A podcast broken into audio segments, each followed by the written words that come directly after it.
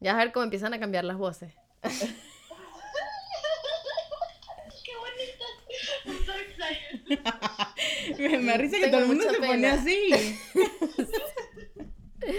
Todo el mundo se pone igualito. Ok. Ah. ¿Lista? Ah, ¿Te acuerdas cómo es, no? Mm. Bienvenidos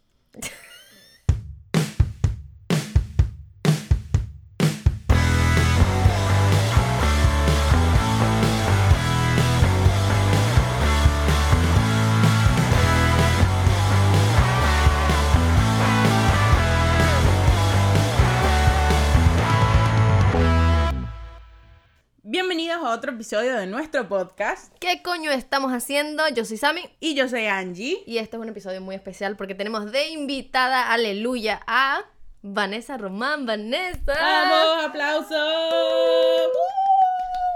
Eh, ¿Cómo se dice? Eh, Vanessa, por si no lo saben, es la artista que estuvo a cargo de nuestro nuevo logo. Ya puedes hablar, Vanessa. cagada la risa. Eh, ¿qué- ¿Cómo se dice? Un public announcement. Verga, yo en mi español. ¿Qué? ¿Un public service announcement? Ajá. Un servicio, un anuncio de servicio público. Ah, Eso no es lo que yo quiero decir. Solo quiero. Si, si no se oye muy bien, coño, estamos haciendo FaceTime. Le dijimos que vamos a intentar grabar con alguien a distancia. Vanessa está en Denver, Colorado. Eso es como decir eh, Caracas, Trujillo. Pensé que iba a decir Caracas, Maracaibo. Muchísimo más, ¿no? Ella está como en el Zulia. Caracas, Bolívar y tal. La gran sábana. No, no. Bueno, Caracas, Margarita, una cosa así. Pero donde la marihuana es legal. Donde la marihuana es legal. Mira. Me da risa que yo lo dije primero. Sí, estoy muy preocupada por ti. Yo no sabía eso. ¿Será por, por eso fue ¿No que escogiste? Denver? No. No, ¿En serio no sabías eso? Fue el primer like, sitio donde... ¿No sabías que era legal en Denver la marihuana? ¿No? Fue el primer sitio en Estados Unidos donde fue legal. ¿Qué hago yo en Miami? Si eres gafa. Bueno, primero, eh, salud. Bueno, salud. Tenemos este... Mírala con su tacita y Eso. todo online. ¿Qué estás tomando, Vanessa? No mientas. Marihuana. Un Nosotros... azuquita nada más. Wow, un guayollito. Un gallollito. Es más venezolana que la hambre. Wow, tenía tiempo, no escuchaba eso, por Dios. Bueno, Vanessa dice, según ella, que ella ha estado pendiente de los episodios del podcast. ¿Verdad? Así que, exacto. Eh, examen para ti, ¿cuál ha sido tu episodio favorito? Bueno, no les voy a mentir. Primero que escuché fue el último que montaron. Eso fue porque Gracias le por la dijimos... sinceridad. Luego le, le dijimos, mira, te vamos a entrevistar porque hiciste el logo y la caraja, pum, se fue a escuchar lo primero que vio. Y digo, por lo menos para saber qué se trata esto. ¿Cuál tiene menos minutos? Pues, yo de verdad que casi, ahorita ya casi no escucho podcast. Yo escuchaba mucho podcast cuando estaba trabajando, cuando el mundo funcionaba. Exacto, Bueno, sí, también. En, en el carro. commute. Yo también, total. Yo soy terrible, de verdad que yo sí soy terrible y sí tenía que haber escuchado los podcasts de ustedes desde hace tiempo. De hecho, esta mañana cuando estaba escuchando el último que pusieron, me estaba poniendo la risa nada más escuchando sus voces todas lindas. Gracias. Entonces, Me encanta, está súper, súper cool. Voces de radio tenemos. Estás jalando bola aburrido. Ey, déjame. Pero mira, Vanessa, Vanessa es terrible en general. Nosotras llevamos años siendo amigas. Nosotras nos conocimos Uy, sí. eh, Desde el high también school. desde high school. En el 2010 fue que ella llegó de Venezuela para, ¿Ves para Miami. eres- ¿Qué No le año? pegan los años. En el último episodio escuché que tú dijiste 2009 y ella dijo 2008. Exacto. ¿Y tú qué dijiste ahorita? 2009 y tú dices 2010. Bueno, muchachas, esto no es un podcast matemático. Claramente, porque... Bueno, nada, el punto es que eh, fuimos amigas ahí inmediato. Fue una conexión, una, una, una cosa, almas gemelas. De con año nos, cono- nos, nos conocimos. Pero lamentablemente, típico que te haces súper mejor amiga de la persona. Y Vanessa se mudó a Texas. Tres, tres meses antes de que se mudara a Texas, las mejores amigas se muda. Y desde entonces llevamos todos estos años, que 10 años. Cuente a alguien más que no sea yo. Porque Sí, 10 Yo años. creo que desde que me fui, sí. Y, y se mudó a Texas y, y se mudó a Denver todo, y nunca hemos perdido la conexión. Pero lo más cómico es que Vanessa me escribe a mí en Navidad, En el cumpleaños. en el cumpleaños, La fecha es importante. y creo que Así se mantiene la puede que en. San Valentín. Tres, tres veces al año ella lo va rotando. Claro. Pero es terrible. Yo la llamo y dice, lo siento, soy la peor. Y yo, tranquila, yo sé que eres la peor. Igual te quiero. Yo, de verdad que en mi vida tengo pura gente que sabe que no pueden depender de que yo les voy a estar mandando mensajes todo el tiempo porque yo no me nace, yo no soy así. Aparte que a mí no me gusta estar en el teléfono mandando mensajes cada rato. Yo tengo todas las notificaciones apagadas en todos lados. Las prendí para estar pendiente de los mensajes tuyos porque sabía que íbamos a hacer esta vaina. Pero si no... Sí, es, es verdad. Yo le mando 17 mil mensajes. Hola, hola, hola, hola. Y pueden pasar una semana entera sin que me responda. O sea que tú tienes las notificaciones todas con el circulito rojo. Sin el- o sea, yo todo lo tengo apagado. de que Wow. Veo los mensajes cuando me meto, en- sobre todo de WhatsApp. Es que me causa mucha ansiedad. Yo siempre he sido una persona muy ansiosa. Y hace años me di cuenta que lo que me causa ansiedad es, son como que tener mensajes o, te- o pensar que le tengo que contestar a una persona. Hmm. Y lo que empecé a hacer es que apago todo. Wow. Todo lo tengo. Lo Está muy buen tip. No. Eso está buenísimo. Sí. Es un tip, la gente te odia, pues. Por mi salud mental. Claro, te tienes que cuidar tú primero. Sí, no. O sea, contigo yo te llamo si necesito una cosa ur- eh, tipo inmediata. Porque si no, yo Qué sé bueno que me eso, va a responder, me puedo morir. Si te estás pasando algo, no me llames a mí porque yo estoy verdad lejos. es lo mismo que le digo a mi hermana. Mi dice eso. Yo dije, mira, ¿por qué me vas a llamar a mí? Yo estoy en Denver. Tú estás en Texas, no te voy por ayudar. Pero Vanessa, para mí es un ícono. Porque Vanessa, o sea, es la persona que. ¿no? ¿Saben? Ustedes conocen a la típica amiga que odian. Que todos la tienen que tener. Todos la tienen que tener. Esa amiga de uno que se puede poner una bolsa de basura y que ve espectacular. Y que no importa lo que haga, lo que se haga en el cabello, en donde sea. Se ponen las ropas más raras, las más sexy, las más locas, se corta el pelo, se rapa. Ahorita está Rapada con el pelo blanco. con el pelo gris, El pelo gris. grisiazo blanco. Canoso, marica. no. Canoso, está canosa. Se ve arrechísima. Yo hago Sí, eso sí. y no, no sé qué pueda pasar conmigo. Y si las fotos tiene tremendo Instagram, que obviamente lo vamos a dejar aquí puesto para que la sigan tanto como a ella como a su arte, que yo amo con locura, De ejemplo número uno, nuestro logo. nuestro logo. Pero es así, o sea, tenía el pelo de todos los colores, se lo ha dejado liso, se lo ha dejado, Crespo. se lo crespa, se lo mocha. Te has hecho de todo y te has puesto todos los estilos, todos los estilos te cambian. Es puro explorando, la verdad. Hay, Sí. cosas que no me, hay veces que me echo, unas, me he hecho unas vainas en el pelo, de verdad, porque yo aparte soy así muy impulsiva. Y me he cortado que sí, el pelo así súper cortico. Yo tengo rulos, así que cuando los tengo grandes están así, pues como que... Y por mucho tiempo, por crecer en Venezuela, yo, yo por mucho tiempo usaba el pelo liso, porque ese es como que el estándar de la belleza de Venezuela, es ese pelo liso así súper largo, ¿sabes? Y cuando me di cuenta que primero yo no tengo el pelo liso, hello, o sea, como que me estaba maltratando el pelo horrible, cuando, y luego como que me liberé, yo, ahí fue que empecé como que a, a- a experimentar con mi pelo y me puse a hacer un montón de cosas, pero fue de, de darme cuenta de que tenía eso metido en la cabeza en Venezuela de que tenía que tener el pelo liso. Ya es verdad, ella en, high- ella en la del bachiller usaba el pelo liso y un moño. Sí. Siempre de lado así, pero liso, pero eso era una tiesa. Pero ¿sabes qué? Era una tusa. Siempre estaba como que incómoda, ¿sabes? Como que yo por dentro no me sentía bien. Entonces era una, era- fue una cosa así cuando me, me empecé a dar cuenta de que yo, o sea, mis looks dependían como que de lo que la sociedad donde yo crecí me decía que tenía que hacer. Ahí, ahí fue que dije así como que, ay, ¿por qué yo me plancho el pelo? Y después fue así como que, ay, porque yo tengo pelo. Sí. ya llegaste a ese punto. pasó algo, me la rapillo, no me pasó nada. Y no pasó nada, la verdad. Tienes cara para eso también. Yo hago eso y parezco una papa. No, Con estos cachetes. Yo también, una... Es una- y un Es hombre. una moda ahorita en TikTok que todo el mundo se está afeitando la cabeza. No sé si. No sé si es una moda o una crisis mental que le está pasando a todo el mundo por el virus y el encierro. Pero es que tú tienes cara de, de todos los looks. Yo me llevo a cortar el pelo corto y parezco Dora la exploradora. Te vería demasiado linda. ¿Ves? Yo no quiero ser linda. Un cuchi, cuchito. Quiero ser. Yo quiero estar buenota. Yo quiero ser una mami. No, no, ¿y qué hay? Tú si eres cuchi. Cuchi son los perros, marica. Yo quiero ser una perra. Tío. Ey, todas somos perras adentro. Solo tenemos que encontrar esa, esa lucecita del perreo allá. Yo perreo sola. Yes. Bad Bunny. Pero sabes que este podcast es sobre crecer, pues nosotros sabemos que tú tienes una historia muy interesante y queríamos que nos contaras un poquito más o menos en tus palabras, así como resumido todo, cuál ha sido tu historia de vida o las cosas que más te ¿De han dónde marcado. viene Vanessa Román y de dónde salió Vane Ins? Lo que más te marcó, o sea, desde que eras chiquita. Nací en Venezuela, tarará, este, soy de tal Tuve parte, no sé de dónde chicha, eres. me lo de. Caracas. No, ya sabemos esa parte. Mira, ya nació en Venezuela. Sí, pero ¿de dónde? Tuvo el pelo chicha. Se lo planchó. Se lo desplanchó y se lo mochó. Esa es la historia de ella. negra con pelo de negra y luego me planché el pelo forever. Hasta los 15 años que me mudé de los Estados Unidos. ¿Tú te mudaste a los Estados Unidos a los 15 años? Sí.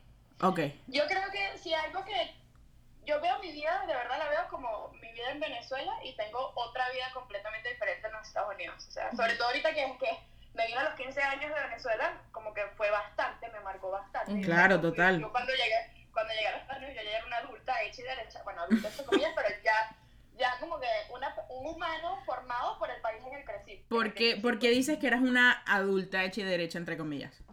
entre comillas, ¿Por la edad? sentido de que, no, digo por, pues puede ser por la, la manera de que ya yo entendía lo que era mi país, Venezuela, y como que ya yo había pasado suficiente tiempo ahí para estar afectada de una manera que nunca, iba, nunca va a salir de mí. Como que yo nunca voy a dejar de ser venezolana, va a ser una cosa imposible. Este, sí, yo me considero a mí misma como que una venezolana alternativa, en el sentido de que estuve ahí lo suficiente para que nadie nunca me puede sacar esa vaina, o sea, como que yo soy de allá y eso nadie me lo, lo puede quitar, Ujú. pero también me vino, me salió una edad joven de que me dio chance a mí de como que rehacerme Ujú. y, Ok. agarrar, y agarrar cosas de Venezuela que me gustaban y cuestionar cosas del crecimiento que tuve en Venezuela y como que yo misma formar mi camino ya después eh, independiente de, pues de eso, de, ese, de, de crecer en Venezuela. Ok. O sea, ¿te consideras que creciste rápido? Eh, sí, yo creo que cualquier mm, inmigrante este, va, está forzado a crecer muy rápido, así no quiera, así no se dé cuenta ni siquiera. Este, no importa, por lo menos ahorita lo estoy viendo con mis hermanitos, que ellos también se fueron del país y están pequeños. Mi hermana tiene 12 años y lleva como 3 años que se fue del país y es como que una cosa que obviamente la afectó, la afectó demasiado y la, va a afectar para toda su vida, aunque ella ahorita ni siquiera entiende como que la magnitud de lo que es que ella creció en Venezuela por esta cantidad de años y ahorita está viviendo en otro país completamente diferente. Este, es que Venezuela es una cosa muy particular. Es una, es una, obviamente cada país es, es especial y tiene sus vainas, pero Venezuela es un rollo en el tema de que, perro, la mayoría de nosotros que nos fuimos del país teníamos una vida relativamente fácil, sobre todo si nos fuimos antes de la última crisis, pues. Sí. como que nuestras vidas eran relativamente bien, el país súper lindo, una vida de gozadera todo el tiempo y de pura Sí. comida, de pura vaina, Sí, sí, sí. Familiar. muy, muy familiar, que eso es lo que yo creo que a mí más me, me, me queda de mis años en Venezuela, mi familia. Claro, total, Este, igual. Una conexión con la naturaleza que yo creo que nosotros no hablamos mucho de eso, pero, pero el tema de la playa y las montañas en Venezuela es una cosa Sí, del alma. total. Me da escalofríos nada más hablando de eso, pues como que es una vaina así, esa es... eh, Teresa. esa vaina- Sí, sí, sí, sí. esa vaina de que, como que, ¿sabes? Que tú estás así en la playa y la montaña está ahí mismo, es una cosa demasiado mágica.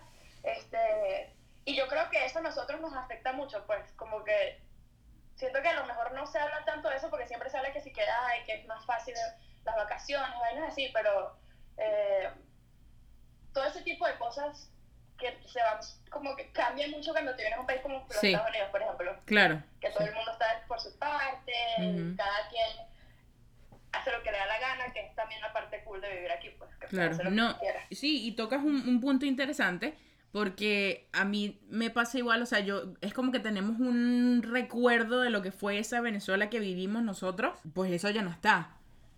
Eh, y es, o sea, lo que dices tú, la- las parrandas, sí, em, yo me acuerdo, o sea, mi, la Venezuela que yo me acuerdo es estar en familia todos los fines de semana, es poder ir de viaje, es cosas así, pues, y, al llegar aquí eso te cambia completamente. Yo no, o sea, yo, obviamente si yo fuera a ir a Venezuela ahorita no, no sería lo mismo que, que yo dejé, y como dices tú, o sea, yo tengo mi- mis recuerdos de mi vida en Venezuela.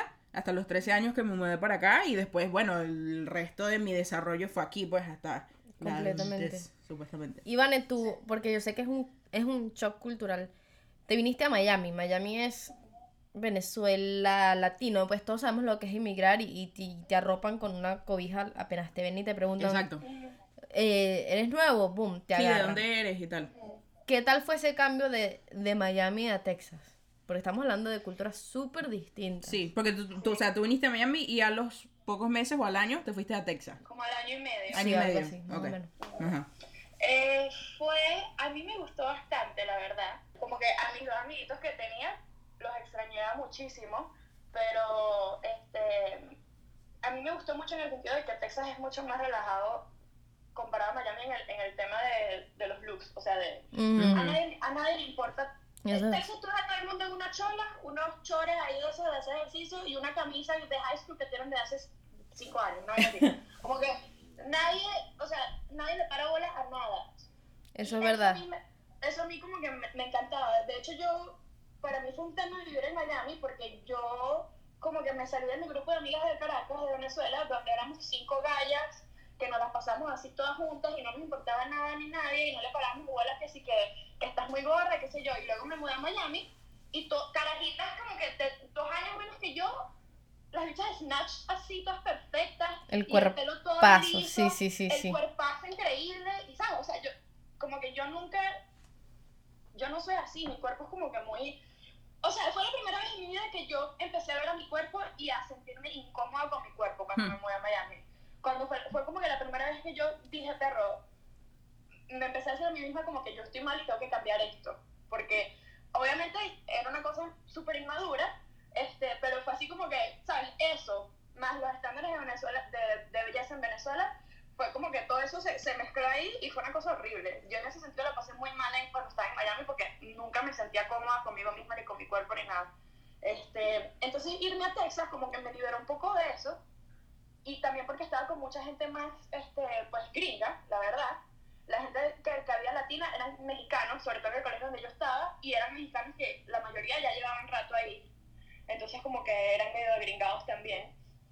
Y hay una cosa que es lo que a mí siempre me ha gustado de la cultura americana, de ser y dejar ser a los demás. Pues, Mm. Sí, Sí, es 100%. muy- es verdad, eso no es latino en lo absoluto. Aquí es Tú una... haces lo tuyo y los demás hacen lo suyo y ves un bicho ahí todo raro en el colegio vestido todo de un solo color, no, nadie, na- nadie le para bola, él, él se va con su grupito de sus amigos raritos y todo, todo el mundo, no digo, Sí, no digo que sí. está, you know, perfecto, pero Cada quien está en su mundo. es, es medio liberador porque la gente hace lo que le da la gana. Ujú, Es verdad. ujú. Miami es bastante desesperante con eso. Sobre todo donde nos mudamos nosotros al principio, que es el Doral. Que es Venezo Venezuelalandia multiplicada por... Doranzuela. Bueno, Doralzuela. Y Y era tan bonito, no entonces, ¿sabes? Todo perfecto. La gente tenía súper plata. Y uno no viene así con esa con eso de inmigrante, ¿no? Qué loco, qué loco como la sociedad influye tanto. Gente con plata ahí, mi hermana y yo que nos, nos compramos una pedazo de pizza entre las dos, o sea, sí, sí, sí. La galleta de 50 centavos en el colegio era cara. A mí Era me un lujo. era un lujo, era la merienda de la semana. Sí, sí, y la gente ahí, ¿sabes? O sea, la- yo también te puedo decir, sí, yo la pasé muy fuerte en esa, en esa etapa de mi vida, lo que fue high school. Además que es una edad, qué sé yo, de los 15 a los muy 18, vulnerable. es muy vulnerable a sentirte que no encajas. Y eh, Latinoamérica, Miami, es como una mezcla muy fea para sentirte como... No, además que la gente es muy metida, entonces la gente te mira y es como que, ay, Qué rara, qué fea. Yo dejé de, yo, y, y poco a poco, claro, le empiezas a parar menos bola, pero yo creo que el día, la, la primera vez que dije, ya, ya no le paro más a lo que digan los demás, fue una vez yendo al gimnasio y viendo que esas mujeres estaban vestidas y maquilladas, con unas pintas Nike que tú decías, pero ya va. Y yo con, claro, mi mono, mi camisa y toda, yo vengo a sudar y a verme horrible. Después me veo bonita. Y dije, no puede ser. O sea, ya esto, esto es una burla. Entonces, me, me logré liberar a mí misma de como que, ¿sabes qué? Yo voy a ser como yo quiera. Y también me, me mudé del Doral, ¿no? Me mudé de ahí y eso hizo un cambio bastante grande. Pero sí, yo viví en Texas, tuve la suerte de vivir también en Texas, a mí me gustó mucho. Eh, de ahí te fuiste de, de Miami, sal- saltaste a Texas. ¿Cómo carajo dijiste, me voy a Denver sola? Pero tú estudiaste en Texas, o sea, tú, tú Ah, viviste, estás viviendo con tu familia. sí, ya yo me fui para el carajo. Sí, yo viví con mi papá y mi hermana Ok. en, en en Texas, me gradué del high school allá y me Ajá. gradué de la universidad en la Universidad de Houston. ¿Y qué estudiaste? Yo estudié Digital Media. Uh, Como que yo, yo, mi énfasis era en video production, pero estudié un poquito de como que diseño gráfico, así. Fue una, fue una carrera bastante general. ¿Y por qué escogiste estudiar eso? ¿Qué, qué, qué... Eh, la cosa del creativo frustrado que como que le da miedo, ¿sabes? Irse de una que sí a estudiar ilustración. En Claro. yo- eso es lo que yo tenía que hacer, pues, la tú- verdad. eso era lo que tú querías? es- las cosas pasan por algo. Por alguna razón, yo decidí que lo más fácil mí, como que lo más seguro, iba a ser que yo estudiara Digital Media porque era relativamente creativo, Ujú. pero a lo mejor iba a tener como que más posibilidad de trabajo. Claro. O sea, tú sí, típico. buscando, o sea, Una carrera con- para decirlo más general en términos eh, criollos, estás buscando poder hacer dinero. O sea, por Exacto. decirlo. Porque te preocupaba Sí, que, Sin sacrificar tanto como que mi lado creativo. para Exacto. tener- claro, porque entonces Claro. es como el típica, la típica, típica persona que dice, ah, no quiero estudiar música. Ah, te vas a morir de hambre y tal, tienes que estudiar una carrera, que te dicen eso. Ok. Que hay Ent- cosas que no se estudian, ¿no? O sea, le hubieses ido directo a, a- a empezar tus ilustraciones y tu, y tu arte. Pero Pues sí, es por- esa Por parte. eso que digo que las cosas pasan por algo. Exacto. yo en ese Totalmente. momento no tenía la fuerza mental para yo decir, ¿sabes qué? Me voy a meter de todo, a todo con esto. Y una vez que pasé que me gradué, porque yo también tenía ese peso de que, coño, soy un inmigrante, mi papá me trajo acá con todo, o sea, agarrándose por las uñas. Ujú, tengo que salir adelante. Claro. O sea, yo, o sea, mi papá, y mi papá nunca me ha exigido nada en la vida. Lo único que me exigió es que me gradué de la universidad. Ujú. De Igual bolas. mamá. Qué Y es presión. una cosa, es una cosa así como que, ¿sabes? Este, sí presión, es verdad, es- e- e- era presión, porque también cuando lo hice fue así como que siento que lo hice más por mis papás que por mí, Claro. pero al mismo tiempo, pero no sé, o sea, yo siento que por más que sea, mi papá me ha dado una vida tan fácil, o sea, obviamente no ha sido perfecta, Ujú. pero con todo lo que se ha metido mi papá, siento que lo menos que podía hacer era graduar. Claro. Sí, yo siento que mucha gente, muchos inmigrantes tienen esa, o sea, entre comillas, presión de, de eso, porque, o sea, nuestros papás, bueno, yo, o sea, en, mucho, en muchos de los casos, incluso el mío, no es que fue como decisión mía venirme, pues, o sea, fue decisión de mis papás y a- para darme una vida mejor y sacrificaron muchísimo, entonces es como que, ¿sabes? En, en- en el subconsciente lo tienes como que, bueno, sí, yo tengo que sali- salir Bueno, adelante. en el subconsciente y en la verdad que cuando te sacas una mala nota te dicen yo no te traje a este país para que tú vengas a sacar, o sea, no es como que Sí, sí, sí. no sí. está muy subconsciente, te lo reclaman Bueno, todo el sí, día. Está bastante consciente también. Pero, pero es, un- es un punto interesante porque sí está esa presión. Sí, sí está. Aunque tal vez eh, los mismos padres no se den cuenta o, o traten de no hacerla muy obvia. no, o sea, obviamente uno lo siente, pues. No, no, no somos... No, y uno tampoco está tan pendejo, o sea, estás viendo a tus papás sacrificarse y todo para darte una vida y tú como que, bueno, mínimo darles el orgullo de que lloren en, en mi, gradu- en mi graduación, ¿no? Exacto. Gracias coronavirus, que no me pudo pasar eso. Pero ahora, actualmente tú estudias este, producción digital. Te graduaste y te quedaste en Texas poquito. En- no, sí, en la que me gradué, prácticamente al año me fui, me, me mudé a Denver. ¿Y por qué Denver? O sea, ¿qué hizo? todas Porque las el- el- ciudades. al principio, o sea, dijiste que eres una persona muy impulsiva con lo del cabello y tal. ¿Fue, una, ¿fue algo así lo de Denver? ¿O, cómo fue? ¿Por qué? ¿Cómo? ¿Qué estás buscando o qué estás buscando? ¿Qué, qué fue lo que te impulsó a eso? No fue impulsivo lo de Denver. Este, fueron varias cosas. Primero, yo me quería ir de Houston. Yo sabía que yo me quería ir de Houston desde que me mudé a Houston. Porque es una ciudad donde, donde tienes que manejar mucho y a mí Sí no me gusta sí es, eso. A mí sí me gusta poder caminar. Ok. Me gusta poder montar en bicicleta, me gusta el transporte público. Entonces, yo quería estar en una ciudad donde eso funcionara, pues se supone que estoy en el primer mundo y coño, quiero eso, pues. Entonces, este, eso fue una de las razones por las que yo me quería ir de Houston. También que no me gusta el clima en Houston. Es muy Uh, caliente. sí. El clima, ok. El clima. Ujú. Coño, bueno, que, pero te fuiste a... A pasar frío, o sea, ella es como extremista. No, pero la verdad, eso es como que un mito urbano porque Denver no es tan frío. Hace frío, pero Denver en realidad queda en un valle. La mayoría de, los- de las ciudades en Colorado están hacia las montañas y esas son como que las donde las está nevando que sí que todo el año. Pero en Denver casi que todo el año el clima está en los 70, 80, así, siempre está Ay, qué soleado. rico. Qué rico. Es, es una ciudad súper rica, sí. Eh, yo con- encontré un pasaje Houston a Denver y lo visité nada más por visitar, por viajar. Ujú. Nos fuimos a las montañas a acampar y me pareció el lugar más cool y más hermoso de mi vida. Y luego fui investigando más acerca de la ciudad. Este, luego me vine en un viaje yo sola, como que para verla, la ciudad como tal, y me quedé en downtown y qué sé yo. La verdad es una ciudad bastante pequeña, que me gusta, porque es como que viva, porque pasan muchas cosas y hay mucha música y qué sé yo, pero es una ciudad bastante pequeña. No, no es una vaina así tipo Los Ángeles ni Nueva York, nada que ver con eso. Ok. Eh, y sí, vine, eh, ¿sabes? Fui por mi cumpleaños, creo que era mi cumpleaños que sí que 22 o 23. Me quedé aquí una semana yo sola y era así como que, era como que tanteando así para tomar la decisión de mudarme y ver como que en qué zona me iba a quedar, qué sé yo. Y ya, cuando regresé a Houston estaba súper enamorada y me busqué que si cualquier trabajo en Houston y trabajé por un año y luego en lo que encontré trabajo aquí me vine. Wow. ¿Y por qué? Y Denver fue por eso, porque te enamoró la ciudad, porque tú eres artista. Tú eres increíble en el arte. A mí me fascinan tu- tus pinturas, tus cosas, me encantan. ¿Por qué no Nueva York? ¿Por qué no Los Ángeles? ¿Sabes? Que estamos hablando de ciudades más como si quieres ser famoso o si quieres, ¿sabes? Como sobresalir esas ciudades. Bueno, yo creo que yo lo como que todo lo puse a nivel de lo que era realista. Ok. mí.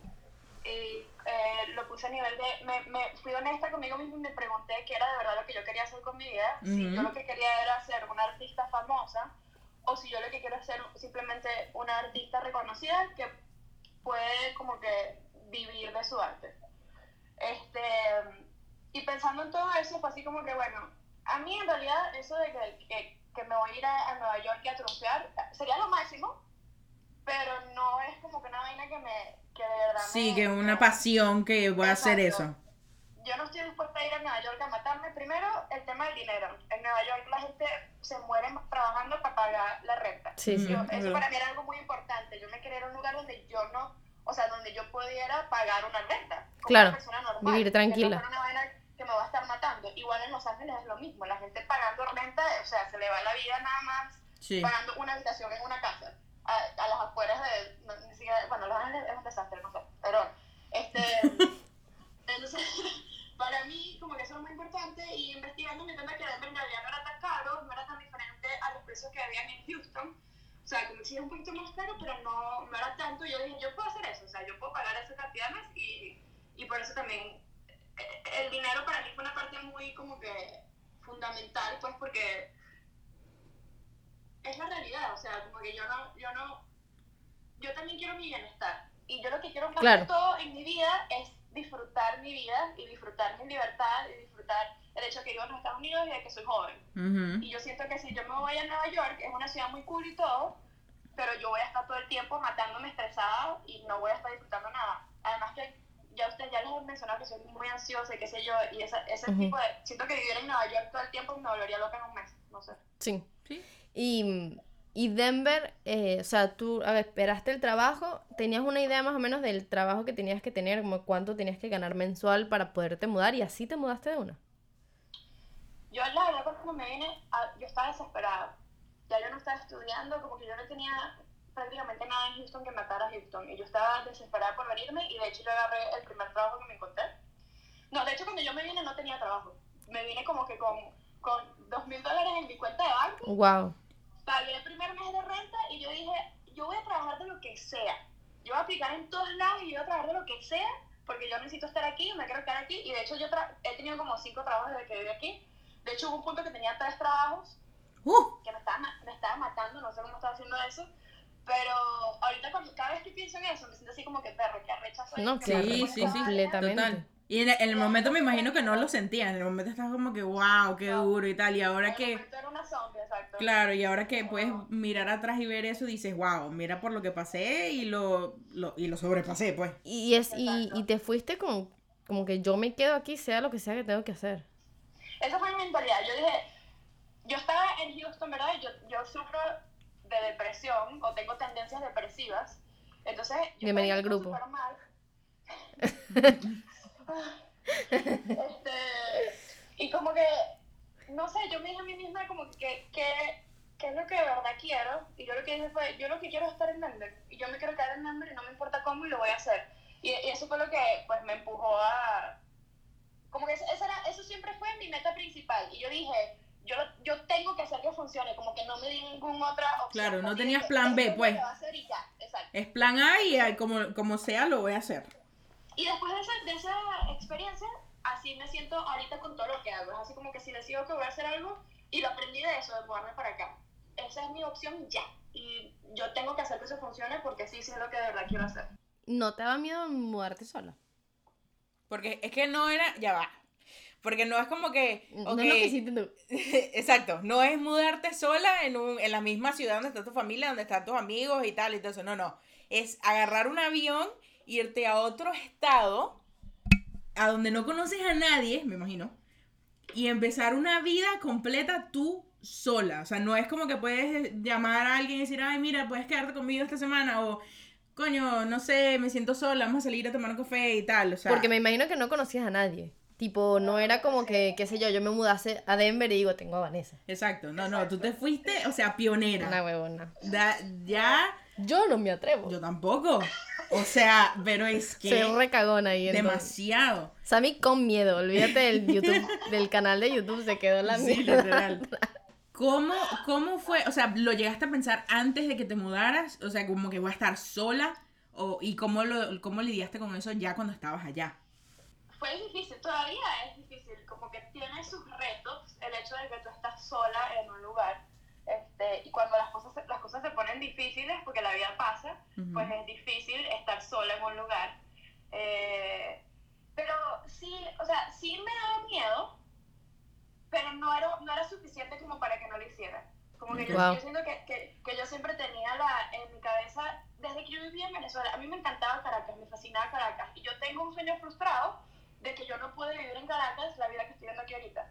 O sea, si yo pudiera, si yo pudiera hacer así, cambiar mi vida, yo tendría mi apartamentico en Altamira, no en así, o sea, sería lo máximo, caminar por todos lados, que si me voy a mi mercadito los domingos, eso sería el sueño de mi vida, ¿sabes? En una ciudad bonita con un montón de árboles, qué sé yo, obviamente en Caracas eso no se puede hacer. No, Yo- no, no, no. Yo siempre he querido tener esa independencia de ser como que una mujer sola en la ciudad, no, no sé por qué, Ok. y, y como que eso me ha motivado mucho a que Wow. pues a pesar de que me da miedo lo quiero hacer y lo tengo que hacer y lo estoy haciendo a veces estoy así parada y como que me doy cuenta que estoy así toda sola y que ay me da como que una emoción así de que yo no puedo creer que, Estoy haciendo esto. Lo hice. yo hice eso sí de verdad Ahora, todavía- Eh, ¿dó- ¿Dónde está la raya de, de, de- porque parece una película? Eso te iba a decir. Qué Escriben canciones sobre ti, Vanessa. Sí, escriben con Delilah, ¿qué hace? Sí, exacto. Here de Delilah, ¿cómo estás en New York City? o sea, en, en Denver City. Ay, qué canciones. Está la película de cómo ser soltera, o sea, este, vivir solo en una ciudad, hay que echarle bola. A mí me da una cagazón. Yo lo intenté una vez, no me fue muy bien. Me regresé a los 10 días. Entonces, ¿cómo divides esa parte de como que, ok, eh, ¿dónde para la imaginación? Porque tú sabes que uno se hace la película, ¿no? Como que voy a vivir sola y voy a hacer esto y me veo y no sé qué. A estarlo haciendo y, y que no pierda esa emoción de, coño, yo quería vivir sola y estoy logrando mi Sí. sueño, pero no es un sueño fantasioso que me creó la televisión o las películas o el libro o, o algo que vi en Instagram y siempre hablamos de, de la, De las redes, las sociales, cómo coño impactan que tú creas que, ah, bueno, pues si esa lo hizo, yo también, ¿no? Son, son personalidades y cosas también que van variando. Pero ¿qué te hace, qué diferencia y qué dices tú como que, que, que no es un, que no, no pierdes tu realidad, no Sí, pierdes o esa sea, línea de la realidad? y te a vas a pesar de la rutina, por decirlo pues. así.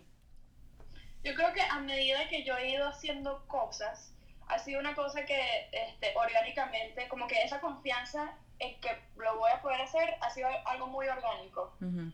En el sentido de que mientras yo más, como que, mientras yo iba dando pasitos, era con miedo así de que vamos a ver si esto me funciona. Y mientras las cosas me iban saliendo, yo iba ganando como que un poquito más de... Seguridad. de seguridad, pues de que sí.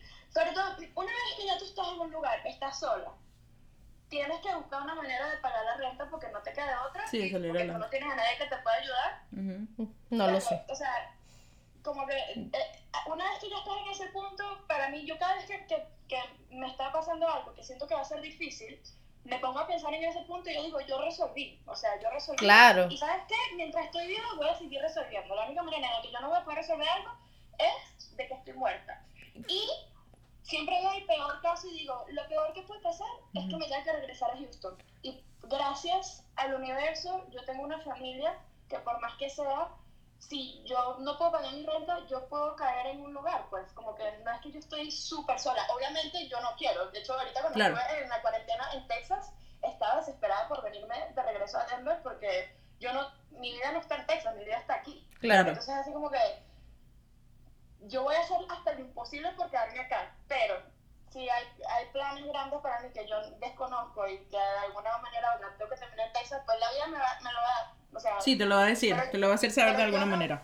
pero yo de mi parte voy a, voy a, a seguir poniendo el esfuerzo para, para- Pero eso fue, una cosa gradual, de que yo poco a poco fui aprendiendo y confiando en que sí, yo puedo resolver y yo puedo hacer las cosas. Ujú.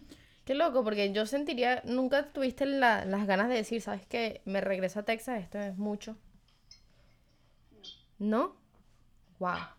Hubo Yo me quiero regresar a Texas por ella.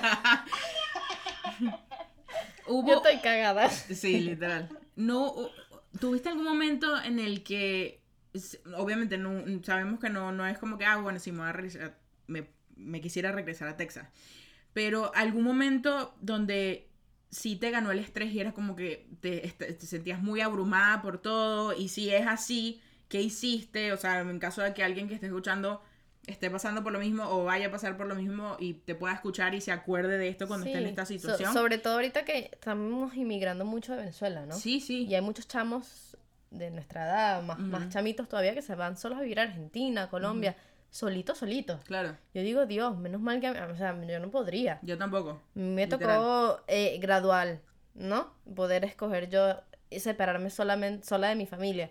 Pero así de que digas, no me queda otra, si no, no estudio y no hago nada con mi vida, está heavy. ¿Algún consejo que tengas para darle cuando si se vuelve mucho ese, es- es- esa rutina o, o esa vida? Eh, dos o tres cosas me vienen a la cabeza. Eh, primero, aprender a escuchar tu cuerpo y tu salud mental. En- en- a- aprender, yo- es algo que en Venezuela no nos enseñan. Para nada. Aprender lo que es estar en, una, en, una, o sea, en un punto mental estable y cuando no lo estás, y estar presente lo suficiente para que te des cuenta y puedas hacer algo al respecto. Este, porque si no estás bien mentalmente, no vas a poder tener tres trabajos y no vas a poder pagar la renta. O sea, es una cosa como que. Y segundo, bueno, segundo, yo me que primero. este, y lo otro es aprender a pedir ayuda. Wow. Para mí eso ha sido un tema muy grande porque uno piensa que sí, estás solo y tú puedes hacerlo todo tú solo y qué sé yo, pero uno necesita gente, necesitas hacer amigos, necesitas aceptar ayuda, necesitas poder decir, ¿sabes qué? No tengo para comprar comida, me puedes dar una lata de atún a tu amigo. Eso, o sea, esa es una vaina que uno, en Venezuela siempre tú no tiene que ser orgulloso y como Sí, que Claro. total. Sí, sí. se encarga de todo y hay una apariencia y una cosa y yo estoy bien Sí, esto va a aparentar. Ujú. No vas a poder avanzar y no vas a poder lograr tus sueños y no vas a poder estar en una situación mejor si no puedes comer y si no puedes hablar con alguien y decirle que marico me estoy muriendo. O sea, es una cosa que uno tiene que aprender a, uno tiene que aceptar que uno solo no puede. Y además es una cosa hermosa, porque cuando te das cuenta de que sí, hay cosas de ti que, que, que vienen de adentro y tú tienes como que un, no sé, como que una cosita que te, te va llevando, te va diciendo, haz esto, haz esto, haz esto. Ujú. Pero luego te tienes que dar cuenta que solo, solo, solo, eso se te va a materializar. Como Sí. que, y no es una vaina de que alguien va a venir a hacer las cosas por ti. Es Claro. una vaina de, perro, hacer un amigo y, y escribirle, a mí me cuesta mucho eso, escribirle a la gente que le quiero decirle que estoy triste. Eso a mí me cuesta demasiado. Y es algo que aprendí que lo tengo que hacer. Ujú. Porque Claro. estando sola aquí, yo aquí en mi apartamento, no volver loca. Si yo no le digo a alguien que, marico, estoy deprimido, como que... eh, pedir ayuda. Para mí eso es lo, lo más importante. Pedir ayuda cuando, cuando de verdad las cosas se te van de las manos. Sí, porque todo es una Hablar cadena. con gente, hablar con gente, hablar con gente y expresar lo difícil de tu situación y, y sacarlo y ya. Porque luego al día siguiente te vas a sentir un poquito más ligero para que puedas seguir con la misma rutina hasta que ya llegue un punto que al- las cosas van a ir mejorando y cambiando poco a poco y siempre tener un plan en mente. Eso también es como que algo que yo siempre he tenido. Yo siempre tengo un vision board o tengo... Como un mapa del tesoro. Ajá, es donde, donde ese es el que pegas las cositas, ¿verdad? Y vas, ajá, a ver. Por favor, una foto de eso, además que quedó precioso, típico, o sea, tu Sí, dibujo, o sea, mi mapa Ya, es ahora. el avioncito de papel No, todas cosas recortadas y pegadas. y mal, y mal cortada. O sea, Yo se los mando. sí, por Pero favor, para que la audiencia vea el mapa este, la huevonada. ¿Sabes? ¿Ustedes se acuerdan cuando Dora le decía al mapa? Soy el mapa, soy el mapa, soy el... Y le aparecía el carajo es con lo- igualito, quedó idéntico. O sea, él hubiera recortado. Yo me acuerdo que yo agarré una foto de una muchachita graduándose y le puse mi cara encima. O Ah, sea, yo también, yo hacía Photoshop. Photoshop así. pero no me quedaba como el tuyo. O sea, Eh, No importa, no importa. Lo importante es tener algo y ponerle tiempo a ese pensamiento. Para mí, yo no, estoy diciendo que esto sea lo, lo ideal, esto es lo que a mí me ha Claro, funcionado. claro, claro. Yo todos los días visualizo, que es, tengo una meta en mi mente de algo que quiero y yo todos los días paso por lo menos cinco minutos pensando nada más en eso, viéndome a mí en esa situación en la que yo quiero, Sí, viéndome visualización. como que cumpliendo la meta, viéndome feliz, como que hasta me imagino que si la ropa que estoy usando en la situación wow. literal, o sea, Claro, así de detallista. me meto en, ese, en esa situación y luego abro los ojos y yo digo, no jodas, si yo lo puedo pensar, yo lo puedo hacer. Y ahí, como Uh. que, mierda, ¡Wow! amé Ya va, espérate. Me emocioné. Uy, me emocioné. Me voy a ir a montar caballo ya o es una jinete. Me vi. Me vi. No, pero está buenísimo, es verdad. O sea, Guau, que- Vane, que- ¿Qué, qué forma de ver? ¿Y, eso lo haces en forma de meditación o es algo que tú misma, eh, no sé, te sale natural estar en tu casa y, y hacerlo? No, yo lo tengo, yo, lo- yo tengo una lista, yo todos los días, eh, yo me he vuelto medio como que, yo soy muy fanática de self personal development y vainas así pues.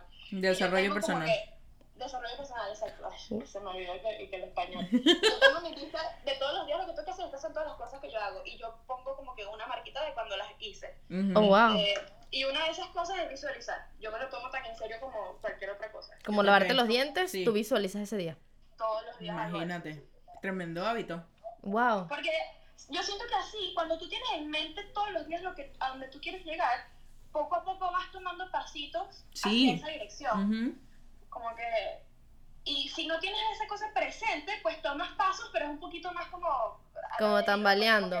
Exacto. No, y, a- y además algo que, que es importantísimo tener es motivación. Sobre Sí. todo cuando sufres de ansiedad y depresión. No tener algo que te motive Sí. eh, te frena mucho a quedarte sin fe. A mí me pasa que yo me paralizo. Sí, a mí también Yo me paralizo de una manera en que siento que no puedo hacer nada y más fácil es acostarte en una cama y taparte con unas sábanas que, que buscarle solución. Y a veces es tan simple como, como sacudirte y hacerlo, pero tener esa motivación, o sea, organizarse. Sí. Y eso lo he leído en muchos sitios y lamentablemente todavía no le agarro el ritmo.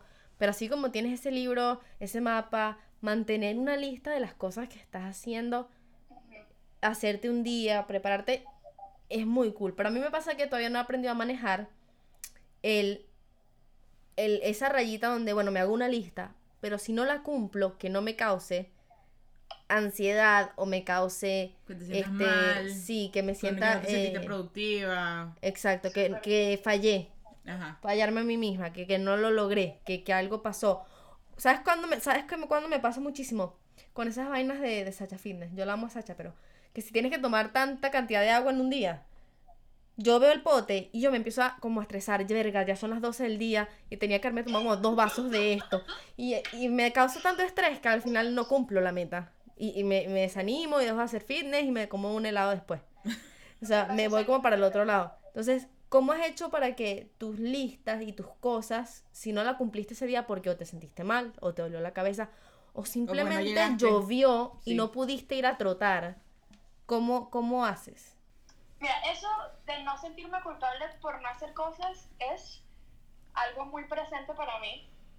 Yo sufro mucho de, de eso hasta hace nada y, y todavía tengo como que un poquito de esa ansiedad de que... no Postraumático. estoy haciendo- Ujú. sí, como que no estoy haciendo suficiente. Eh, pero, pues, leyendo cosas, también como que em- yo empecé a hablar con un psicólogo, una señora de Venezuela, súper cool, que me ha ayudado bastante como que a, a tenerme más empatía en mí misma, como Mm. que tenerme más... Y ha sido eso, entender que primero, yo soy una persona humana. Segundo, yo soy mi única y mi mejor amiga. Y yo no puedo estar a mí haciéndome sentir mal porque no, lo- no hice suficiente. O sea, como que yo misma en mi cabeza me estoy diciendo así, me estoy haciendo sentir mal por algo que en realidad ni siquiera tengo que hacer. Como que yo estoy de- decidiendo hacer ese tipo de cosas y mejorar de cierta manera, Mm. pero no es una vaina que a mí alguien me tiene una pistola en la cabeza y que lo tengo que hacer. Wow. Claro, wow. Yo aprendí a, a, ser, a ser sincera conmigo misma y como que a, a ser, no sé, eh, más linda conmigo misma, como que a hablarme mejor y a aceptar que hay días en los que no voy a poder. Y digo, trato de decir así como que, mira, haz algo, si puedes, hazlo. Y luego hay veces que no lo puedo hacer porque, ¿sabes? Hay días que te pega la depre y lo que estás es metido en la cama todo el día viendo Netflix y es así como que, perro, es lo que necesito, me, me pregunto a mí misma, ¿yo necesito ahorita hacer esto o debería estar haciendo una vaina? O qué sé yo, dibujando, que es el tema para mí es el, el dibujar, porque yo siento que yo debería dibujar todos los días que no lo hago. Ujú. Entonces yo cada día que no dibujo, es el que pero esto es farsa. O sea, como que se supone que eres un artista Los artistas Ya. no pueden estar despegados del pincel. y ni siquiera Claro. dibujas, exacto. Pero luego aprendí de que no, puedo, o sea, como que siento que eso me echa para atrás más de lo que me ayuda, pensar así. Ujú. Porque cuando yo me, me trato con, con suavidad y me digo a mí misma, ¿sabes qué? Si ahorita no puedes hacer esto o no te nace, no lo hagas, a lo mejor más tarde o a lo mejor mañana. Me siento mejor el día siguiente o más tarde, como que me... me- Pero es una cosa de que me tuve que forzar porque no me lo creía, igual me da la culpa así, pero me tuve que forzar a decirme así como que me perdoné. Dije así como que, "Berro, me perdono porque ahorita no me nace hacer eso. O me perdono porque me acabo de hartar una pizza yo sola sentada sin nadie a mi alrededor. Que tuve que aprender a decir así como que sí, o sea, lo hice, no está bien, pero... ajá, Claro, ¿de qué como me- que nadie- no somos perfectos. Agregarme estrés. O sea, como que no, yo misma no lo voy a hacer. Pues yo decidí, este año yo decidí que yo soy mi amiga y que yo soy como que yo estoy de mi lado y yo me apoyo. Y yo digo, como yo quisiera que, ¿cómo me hablan a mí mis amigos? O sea, como que si yo llego a wow, Samantha y exacto. le digo, Sammy, me comí una pizza entera, soy un asco. Samantha me dice que no eres un asco, o sea, que Exacto. te comiste una pizza entera. Total. ¿Me entiendes? Sí, Mañana cambiaste, toma- tu, cambiaste tu diálogo interno, pues. Exactamente. Wow. Exactamente. Eso hace, eso hace una diferencia enorme. Es que es, es muy cierto. es muy cierto porque es lo que dice ella. O sea, cuando viene alguien y te dice, tú me dices, no, mira, Angie, que hoy no pude, no sé, no, no, no, no quiero grabar, no quiero grabar el podcast. Y yo siempre te voy a decir, bueno, no grabemos, ya, listo. Y yo me siento como un fracaso Y y, tú te digo, sientes ya, horrible. listo. o Entonces- sea, no vamos a surgir. Claro. Es una semana menos sin capítulo. Sí, uno dentro, uno para uno, uno no es, uno puede ser, puede mostrar empatía hacia los demás, pero es muy difícil que lo hagas contigo mismo. Entonces, eso obviamente crea como un círculo vicioso. Y me gustaría, ¿sabes? Ojalá algún día eh, pues pudiésemos entrevistar a, alguien de verdad cool. No. Pero algún famoso, porque tú sabes que estresa mucho la- las, la- las redes sociales, ver a los famosos como han llegado a donde llegan. Y tú dices, bueno, pero es que esa persona nunca tuvo un día de, de descanso, nunca paró, nunca... Nunca tuvo un día malo, nunca tuvo un día donde se sentó en la cama a O escuchar. sea, a esa persona Netflix siempre estuvo más. actuando, siempre estuvo en un carro para ir a un casting, siempre, siempre, siempre, siempre. Me gustaría escuchar la historia de verdad, Sí, de ¿sabes? Para días poder de verdad sentir así. como que, ok, ¿tú grabas podcast todos los días? No, vale, yo a veces que no grabamos y... ¿Sabes? Es como, como sentir que, que es normal poder no hacerlo. Sí, y perdonarse, eso que dices tú, o sea, menos, yo por lo menos yo me voy a perdonar que me comí un McDonald's anoche. Ay, qué rico, Rico. qué rico. Pero ve, entonces ustedes qué rico y yo como que bueno, me voy a perdonar, me tengo que perdonar. es jodido, no, no es por nada, es jodido. Es difícil, es difícil. Pero es que es eso, es como que te hacen pensar que, que tienes que, o sea, si no trabajas todos los días y todos los días te enfocas y lo haces a perfecto y todos los días pintas 17 dibujos, no vas a llegar a ser Da Vinci. Sí. O sea, si nosotros no hacemos un podcast todos los días, todas las semanas, a cada minuto, cada segundo, nunca vamos a llegar a un ranking de no sé qué. Claro, pero siento al mismo tiempo que uno debe ponerse metas que, que de verdad puedas cumplir dentro de un día. Porque si, er- si dices, ah, bueno, sí, tengo mi lista de lo que voy a hacer, pero pongo 10.000 cosas de lo que voy a hacer, o sea, tampoco, no lo vas a hacer y te vas a sentir mal. Entonces siento que uno se tiene que Se- conocer. uno se, se autosabotaja, sabo- Sabotea. Se autosabotea. Sí, exacto. Entonces es como que yo me conozco a mí misma, tengo que ser realista y, y- y honesta conmigo misma de verdad. ¿Qué es lo que puedo hacer este día? Eh, que de verdad, eh, contando cosas inesperadas que puedan surgir, ¿qué, qué puedo, qué voy a poner en esta lista que de verdad pueda hacer hoy? Y así Claro. sea algo chiquito, por lo menos yo me propuse que todos los días voy a hacer mi cama. Entonces, eso con eso yo ya empiezo el día con algo que pueda hacer check mental en mi, en mi, en mi cabeza y es como que, bueno, hice algo de lo que me propuse hoy, por lo menos. Entonces son, son esas metas que pueden ser chiquitas, pero al final terminan siendo, ¿sabes? Lo que, lo que te puede hacer el día. Claro. Exacto. O sea, hice, hice esta cantidad de cosas. Ivane, tú empezaste a pintar desde, uff, yo te conozco coloreando. Pero recién es que yo he visto cómo tus pinturas se están vendiendo y está como reventando esa Vanessa artista y a mí me encanta. ¿En qué momento dijiste, voy a empezar a hacer estos tipos de dibujos que yo siempre te digo que para mí son lo máximo? Porque tienen un- un- una, una gracia al, al- al dibujar a lo- una persona y no hacerla perfecta, que me fascina. Pero tampoco es una burla así donde te deforman, no, no, no, es una, es una cosa que a mí me, enca- a mí me Sí, un encanta. estilo hermoso. Sí, completamente. Gracias, Sammy. Yo, una vez que me gradué de la universidad, que ya tenía muy claro así como que no era algo que me encantaba lo que estudié, eh, ahí fue cuando decidí así como que me, me pregunté a mí misma qué era lo que yo quería hacer con mi vida. Y La pregunta- como que, sí, ya estaba como que harta de mi depresión y de mi vaina y no me gustaba Houston y fue así como que yo me voy a mudar a Denver y yo voy a dibujar y voy a vender mis vainas en Denver. Este, como que yo tomé esa decisión de que sabes que yo de alguna manera no estoy exactamente segura, de hecho ahorita todavía no estoy exactamente segura cómo va a, a, a ser como que el tope de, de mi arte en general, pero yo sé que lo voy a seguir haciendo de una manera que vaya creciendo y que me, se, se vuelva como que lo principal en mi vida. Claro. Pero yo, yo como que tomé esa decisión de que esto es lo que voy a hacer porque yo no estudié eso y nunca lo hice así como que, nunca fue así como que, ay, obsesionada con... O sea, no sé, sí me gustaba mucho, pero yo lo único que hacía era que sí, las clases de arte en la escuela, como que normal, nada especializado. Y, y ya, pero ya después de que me gradué, que yo dije así como que ver lo que me gusta, porque también sentí así como que me gradué, ni siquiera me gusta tanto lo que estudié. Y yo dije, no, no, me gusta dibujar. Entonces fue así como, bueno, voy a dibujar. Y no solo dibujaste, sacaste tu propio... Tu propia marca. Sí, porque para mí yo no he visto... Tu propio estilo. Yo no he visto ese estilo. Ese es el estilo de Vanessa. A mí me sí, fascina. como- Me- Eso, eso pasó como que a medida que lo fui haciendo, se fue como que creando solo... Y ha crecido bastante.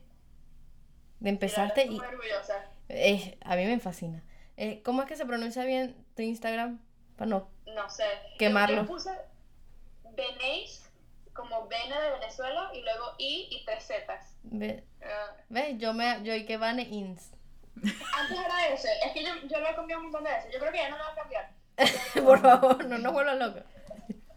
Pero sí, como que ahorita es Benéis, que se- era un- como que un chiste de que mi nombre en inglés, Vanessa en inglés que es Benéis, pero eh, era mentira, obviamente así no se dice Vanessa. Así era como tú querías que lo dijeran. No, pas, llámame Vanessa. Pero ¿cómo es tu nombre, Vanessa? Ah, no, marica, es Vanessa.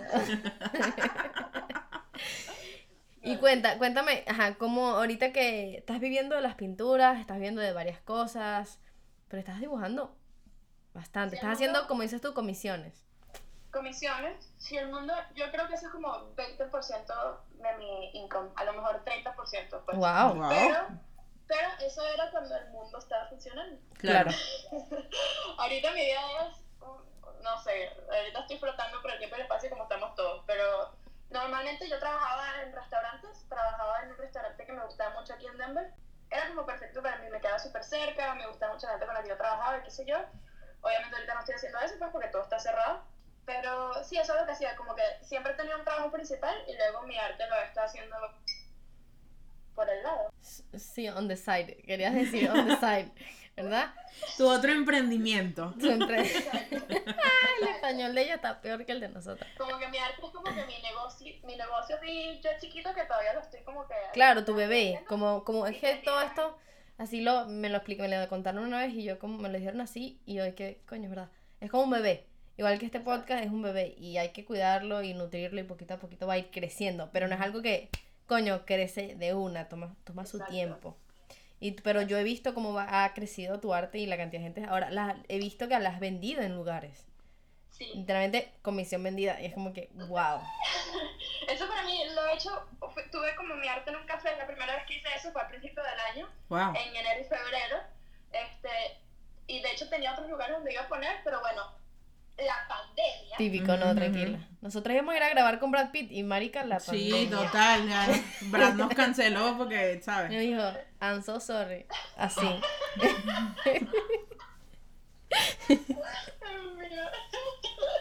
Pero sí, como que tenía la- el arte en un café y fue la primera vez que tenía mi arte así como que puesta en un lugar público y yo de verdad hasta ahorita como que yo no lo puedo creer, yo no lo puedo creer, no lo puedo creer. Recibieron que- la sonrisa. Sí, sí, tan bella. Bendigo, o sea, no, no, es que me, me va a poner a llorar, pero es que como que yo no lo, no lo puedo creer. Y, y yo tenía un amigo que trabajaba ahí y como que él me mandaba mensajes y que alguien acá, o sea, ca- cada vez que alguien compraba uno me mandaba un mensaje para decirme y yo no lo, yo no lo podía creer. Todavía me parece una cosa. Se te agua todo el guarapo. Es que, es que es increíble. Es que todo el trabajo que has hecho, todo lo que has querido lograr, se está haciendo frutos, por decirlo así. Y va a pasar ahorita que todo ahora otra vez. Ya, ya todo agarrará su, su rumbo de nuevo a, a que eso ya no sea el 30%, sino el 70% hasta que llegue a ser el 100%. ¿No? Es el, es el gol de todos los pequeños emprendedores que somos, que ese sea, esa sea nuestra meta final, ¿no? Queremos Exacto, todos llegar a, a poder vivir de lo que nos gusta y lo que nos apasiona. Exacto. Y, y bueno, como siempre, las preguntas que hacemos, Angie. Una, una de las preguntas que esta se, se- esta se la hemos hecho a todos los invitados que hemos tenido porque, no sé, a mí me gusta mucho. ¿Y qué fue lo que nadie te dijo de crecer? En, entre comillas, en- de la adultez. ¿Qué fue lo que nadie te dijo cuando llegaste? Fue como que, uy. Que tú ya pensabas que ya estabas adulta, ¿no? Que tú que bueno, ya crecí, de sí. repente. O que no te lo imaginabas, sí, sí, que no sabías que venía. No hay que pararle bolas a los demás. Que uno, se tiene, uno tiene que aprender a liberarse. Uno tiene que aprender a, a primero aceptarse uno como uno es, Ujú. con todo lo malo y todo lo bueno, que es, hay mucho porque todo el mundo, cada persona es una persona súper compleja, y aprender a que, perro, si tú quieres hacer una vaina, tienes que sacarte eso de la cabeza de lo que los demás piensen, porque si no, nunca, no, ni siquiera vas a disfrutar lo que estás haciendo, porque vas a estar preocupado de lo que están diciendo los demás. Como que eso para mí es algo que todavía me cuesta, y es como que creo que uno de los temas más grandes de mi vida es decir, ya va, esto, eh, me estoy poniendo ansiosa por lo que piensen los demás o porque de verdad tengo una razón para estar ansiosa. Y, y cada vez que me doy cuenta que es por los demás, que me pasa muchísimo. Claro. tengo, he aprendido a decirme como que no, bye, pasa la página y haz tu vaina tú y ya. Y eso también me ha ayudado como que a, a cumplir cosas, pues porque dejo de preocuparme de- de, El que dirán. de- exacto. Y empiezo a hacerla así, así me veo estúpida, así lo estoy haciendo mal, así yo monto una vaina en Instagram y a los cinco minutos me da el cringe horrible, así como que cuando lo veo digo que Dios mío, pero digo, no, esa soy yo, no importa. Esa soy pero- yo. Y te amarras los dedos ahí. ¿Sabes? Una vez que tú te aceptas a ti misma y no te importa, es así como que... Es muy. Te nadie- libera. nadie te Pero es muy, es muy cool porque es la primera vez que, que montas algo que tú dices, bueno, uf, voy a mostrarle al mundo algo. Me acuerdo cuando la primera vez que subí el video de YouTube yo sudaba. Ujú. Pero la primera vez que te dicen, me encantó, es como que, que ¿a qué le tenía tanto miedo? Y además, al que no le gusta, que no lo vea y que se vaya a lavar el culo. ¿Me entiendes? Es como que no lo veas, pasa la página, déjame en paz. Y uno aprende como a liberarse. Eso, eso es verdad. Vanessa, ¿cuál era tu, de, de chiquita, cuál era tu definición de la adultez? O sea, cu- cuando tú eras chiquita, no ahorita, cuando tú eras chiquita, ¿qué te hacía decir, mirar a alguien y decir, ah, no, sí, mira, él es adulto o ella es adulta? O sea, ya hay una persona grande. Cuando yo, yo llegue a, ese, a esa etapa o ese momento, yo también voy a ser adulta. Ajá, pero en, en, en tu chiquita. Ay, no, yo creo que independencia. A lo mejor no, no, no era como que yo sabía exactamente qué era eso, pero para mí era, me atraía mucho las personas que yo veía que iban y venían cuando les daba la gana. Como que eh, el ver a que si... De hecho, eso es algo que a mí me, me gustaba mucho de mi mamá. Mi mamá y yo pasamos mucho tiempo solas las dos cuando yo estaba creciendo. Y, ¿sabes? Nos mudábamos y teníamos como que nuestra casita y yo admiraba demasiado a mi mamá por muchos años yo juraba que yo, mi familia iba a ser yo sola como una hija. O sea, como que yo me veía exactamente como, Como era mi tu mamá y yo. Wow. ¿Me entiendes? Wow. Como que yo ni siquiera pensaba en casarme ni nada por el estilo. Este, y yo creo que para mí era eso, como que sentir que tú podías agarrar un carro y para donde te diera la gana o que podías irte a hacer lo que tú ser como que la que toma las decisiones. Para mí ser un niño era que mi mamá tomara las decisiones por mí y me daba lechera horrible. Y entonces cuando me empecé a vestir yo sola, eso para mí era así como que no jodas, estoy creciendo. Yo cojo mi ropa. Ahora ves la Luego foto y dices, el coño de la madre, ¿por qué me vestí Cuando yo sola? Exacto. Porque mi mamá no me quería dejar, ella no me dejaba vestirme. Y también cuando empecé que yo a ganar mi propio dinero, que yo podía decir, yo voy a gastar mi plata en esto, Ujú. eso para mí era algo muy adulto, como que yo, yo escoger hacia dónde iba a ir mi dinero. Ujú. Y lo, er- lo y lo errada que estabas, Eso. lo que te faltaba por crecer, no era normal. Ay, no, que es, muy- es muy arrecho. Exacto. Y bajo ese, ese concepto que tenías de, de poder ir y venir, ahora que tú puedes realmente ir y venir como se te plazca, puedes gastar tu dinero. Como te salga el forro del culo, dale, Angie, dilo. ¿Te, ¿Crees que, que, que eres adulta? O sea, ¿crees que ya creciste? Creo que de ciertas maneras sí, pero no es un sí como que al 100%. No es como que sí, no, ya, ya crecí. Exacto. Yo siento que mientras más tiempo pasa y mientras más yo afecto mis alrededores, o sea, mientras más yo tengo como que la agencia y tomo decisiones y las hago, digo, me voy a mudar y me mudo, vainas así, pues, mientras más yo hago eso, me doy cuenta de que sí, yo tengo bastante, eh, a lo mejor madurez en el sentido de tomar decisiones y, y afectar mi vida en el exterior, pero me doy cuenta que hay muchas cosas en el interior que no he arreglado de cuando estaba chiquita y que por más que yo haga mi vida perfecta y que siga todos mis sueños y qué sé yo, yo tengo que arreglar esas vainas porque me salen de otras maneras. Y de hecho como que me, me afectan cuánto disfruto lo que tengo ahorita, pues si no, si no como que reconozco que uno pasa por cosas cuando está chiquito y nadie, bueno, por lo menos, no sé, yo siento que los adultos hacen, ellos hacen lo que ellos pueden, pero al final del día te das cuenta que los adultos son cualquier otro pendejito. Están jugando. a que son Están adultos, tra- es que Estás no- jugando que son adulto, me encanta. Y cuando, cuando, o sea, siento que al darme cuenta de eso, pues veo que, pero yo tengo mis vainas también que son peos que tengo que resolver, como que, ¿sabes? Estoy arreglando que- finanzas y qué sé yo, pero ajá. El tema, para mí es un tema muy grande sido Venezuela, de que yo ahorita soy mejor, o sea, lo estoy haciendo mejor, pero yo antes, por mucho tiempo, yo no podía hablar de Venezuela. Como que yo no podía ver un video en YouTube de Venezuela, yo no podía hacer nada, o sea, yo no podía, yo veía noticias de Venezuela y lo quitaba. Como que era, una, era un, como que un trauma que yo tenía ahí bajo la mesa que yo no quería admitir. Este, porque era algo muy pesado y muy difícil y muy complejo que yo sola, pues no, no sabía cómo, no sabía ni siquiera cómo lidiar con eso. Entonces, eso es un tema que yo ahorita estoy como que es un nudo gigantesco y ahorita le estoy así como que quitando Ajá. hilitos, hilitos, hilitos de que, verlo, irme de Venezuela me afectó bastante y yo en ningún momento como que lo, en ningún momento me paré y dije que perro, esto es difícil, a lo mejor tengo que como que pensármelo un poquito. Fue así como que yo fui con mi vida, me gradué de la universidad, hice todas estas vainas, me mudé, qué sé yo, y ahora han pasado 10 años y todavía estoy traumada porque me fui de Venezuela hace 10 años. Claro, porque no, uno no, no, no No, enfrenta esas cosas, claro. como que, bueno, seguiste adelante y tal y tal y tal, y no te diste el tiempo y la madurez para, para lidiar con eso de verdad como debías. Exacto. Yo siento que respondiendo a tu pregunta, de maneras externas, sí, puede que yo me sienta como que adulta e independiente.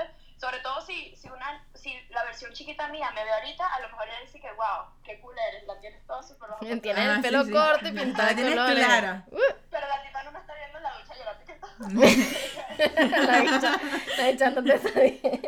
Me da risa porque eres- creo que eres la primera persona de que hemos tenido en invitados que no ha sido como que, no, no soy adulto para nada. O sea, tú- Yo tú- siento que emocionalmente todavía obviamente me falta mucho y yo no creo que, que, que llegue un punto en el que ya sea adulta. Yo siento que siempre voy a tener algo de mi, de mi pequeña adentro que me va y voy a de qué que aprender. ¿no? Porque todos los días uno no se cuenta, pero aprendes tantas cosas nuevas. Y que así, como siempre terminamos, ¿qué consejo le darías a todos los coñitos que nos están escuchando sobre crecer, ser adulto, los miedos, mudarse, los sueños? O sea, ¿qué es el consejo que tú dirías? Mira, si a mí me hubiesen dado un consejo, me hubiera gustado que hubiese sido Esto. Mi consejo sería que te lances, que hagas las vainas y ya. Si hay algo que te gusta, algo que te atrae, haz. La vida es demasiado corta, todos nos vamos a morir, tenemos las vidas contadas, uno tiene que hacer lo que uno quiere hacer. Y hay que resolver tus peos mentales, porque si no vas a llegar viejo y vas a, a llegar viejo con una amargura, qué sé yo. Uno tiene que lanzarse y ya, y vas resolviendo. Si tú de verdad quieres hacer algo, es así como que uno se pone muchos pelos y siente que no lo puede hacer, tiene muchas Ujú. dudas, pero si no lo Ujú. puedes hacer, La vida te lo va a demostrar. no te sale ya, exacto. Pero Exacto. si no, si no tratas y no te lanzas, ni siquiera vas a saber si lo puedes hacer o no. Además que no sabes a lo que te va a llevar ese lanzarte, o sea, Ujú. porque uno tiene una idea de algo y a lo mejor tu vida no va a ser exactamente lo que tú piensas, pero te tienes que lanzar para que se vuelva algo, pues. uno- Claro. Sí. En la experiencia tal vez aprendes algo más. El mundo está horrible Ujú. y, pero Venezuela es un desastre, todos estamos, eh, somos la generación más traumada de venezolanos, todo este pedo, ¿no? Todo está mal, todo es una mierda. Y al mismo tiempo, nunca hemos tenido tantas oportunidades, la tecnología es una cosa increíble, verdad. tenido tanta tecnología.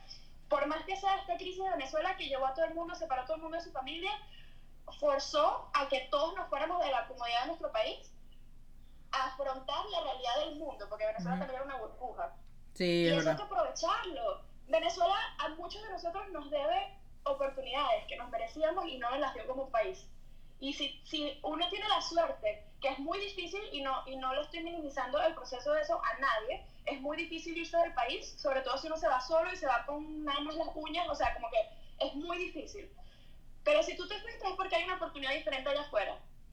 Así que lo que uno tiene que hacer es irse y lanzarse por lo que uno de verdad quiere, porque pues siento que ya nada más irse de Venezuela ahorita es así como que una cosa tan grande. Sí. Si, si, si te fuiste de Venezuela tú puedes hacer lo que te da la gana. Literal. Sí, si te fuiste a cualquier país puedes hacer lo que te dé la gana. No hay nada más difícil despre- que desprenderte de tu raíz. Allá hacer eso, ¿qué más le, ¿a qué más le vas a tener miedo? Exacto. Láncense ya.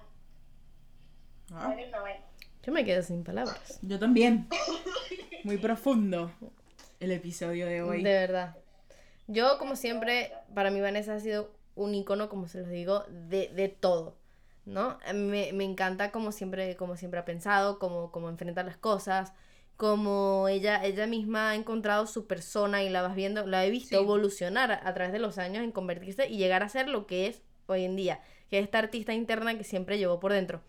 Y yo, como siempre le dije, desde el primera vez, la primera vez que me hizo un dibujo con, con, mi, con mi pareja y mi, y mi cachorrito, ya hoy tengo como cuatro más. Y, van, y yo le dije, tú vas a hacer los, videos, los, los dibujos de toda mi familia y cómo va a ir creciendo y evolucionando mi vida y cada día son más arrechos. O sea, el logo no solamente nos los hizo eh, digital, nos lo hizo físico y lo pasó a digital. Creo que es una de las primeras cosas que haces tan, tan en digital porque eh, lo tuyo es de dibujo. Y le quedó brutal. Impecable. Entonces- De hecho, impecable. estaba súper ansiosa por eso. No. Porque había hecho dibujo digital así y está ahí que Dios mío. Yo cuando vi los tatuajes que me hiciste, que son exactamente los mismos que tengo, dije, ya, listo, esta mujer lo es todo. pro. Así que por favor, no dejen de seguirla, el link, lo vamos a dejar abajo, el link. El Instagram lo vamos a dejar abajo. Pídanle comisiones, pídanle, es, es increíble. Ya tenemos llegar el sticker que vamos a hacer. Ya le hemos dicho, comenten todos para por favor mandarles sus stickers. Claro, por la pandemia está medio frenado, ¿no? Porque no vaya a tener corona el sticker en este momento, pero eh, wow, Vane, fue al fin, bueno, al fin pudimos tenerte en el programa. Espero que haya sonado bien. Sí, Estamos en. FaceTime. Eh, Nuestra primera invitada de, a la distancia, a la como distancia. dijimos. Ah, sí, eh, ¿cómo es que la canción de Sin Bandera? A unos cientos de kilómetros. Sí, déjalo, déjalo para sin manera. Ay, puta. Pero bueno, Vanessa, qué honor ha sido para De nosotras, de sí. verdad. Muchísimas gracias por estar con nosotras. Muchísimas gracias por nuestro logo, Sí. que está espectacular.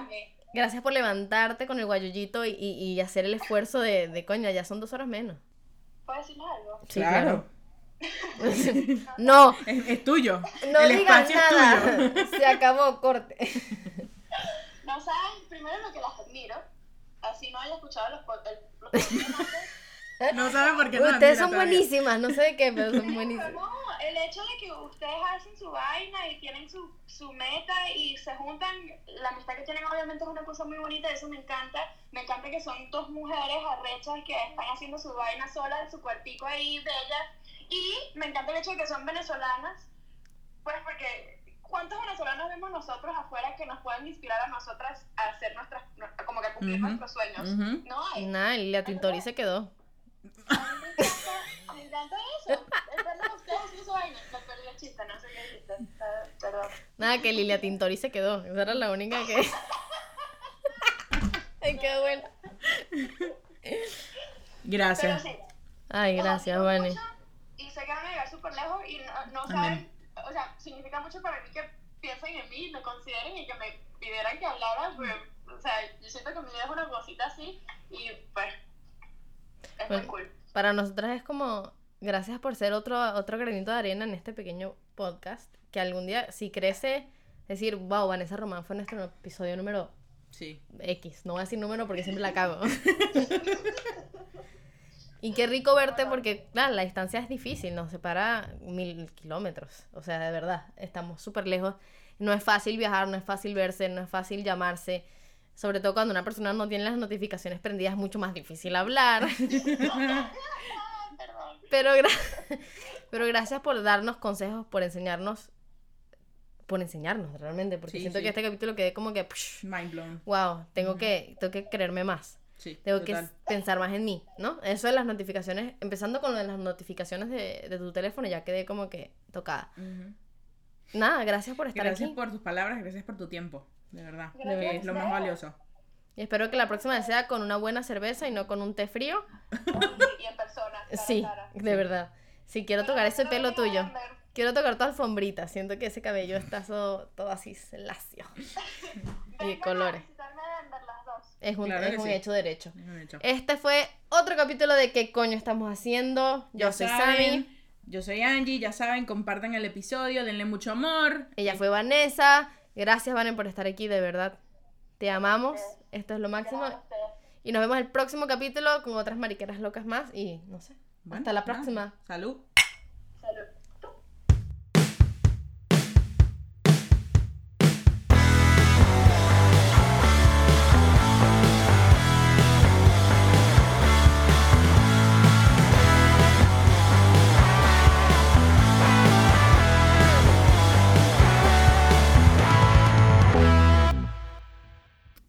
Esto fue una producción de Stella Productions.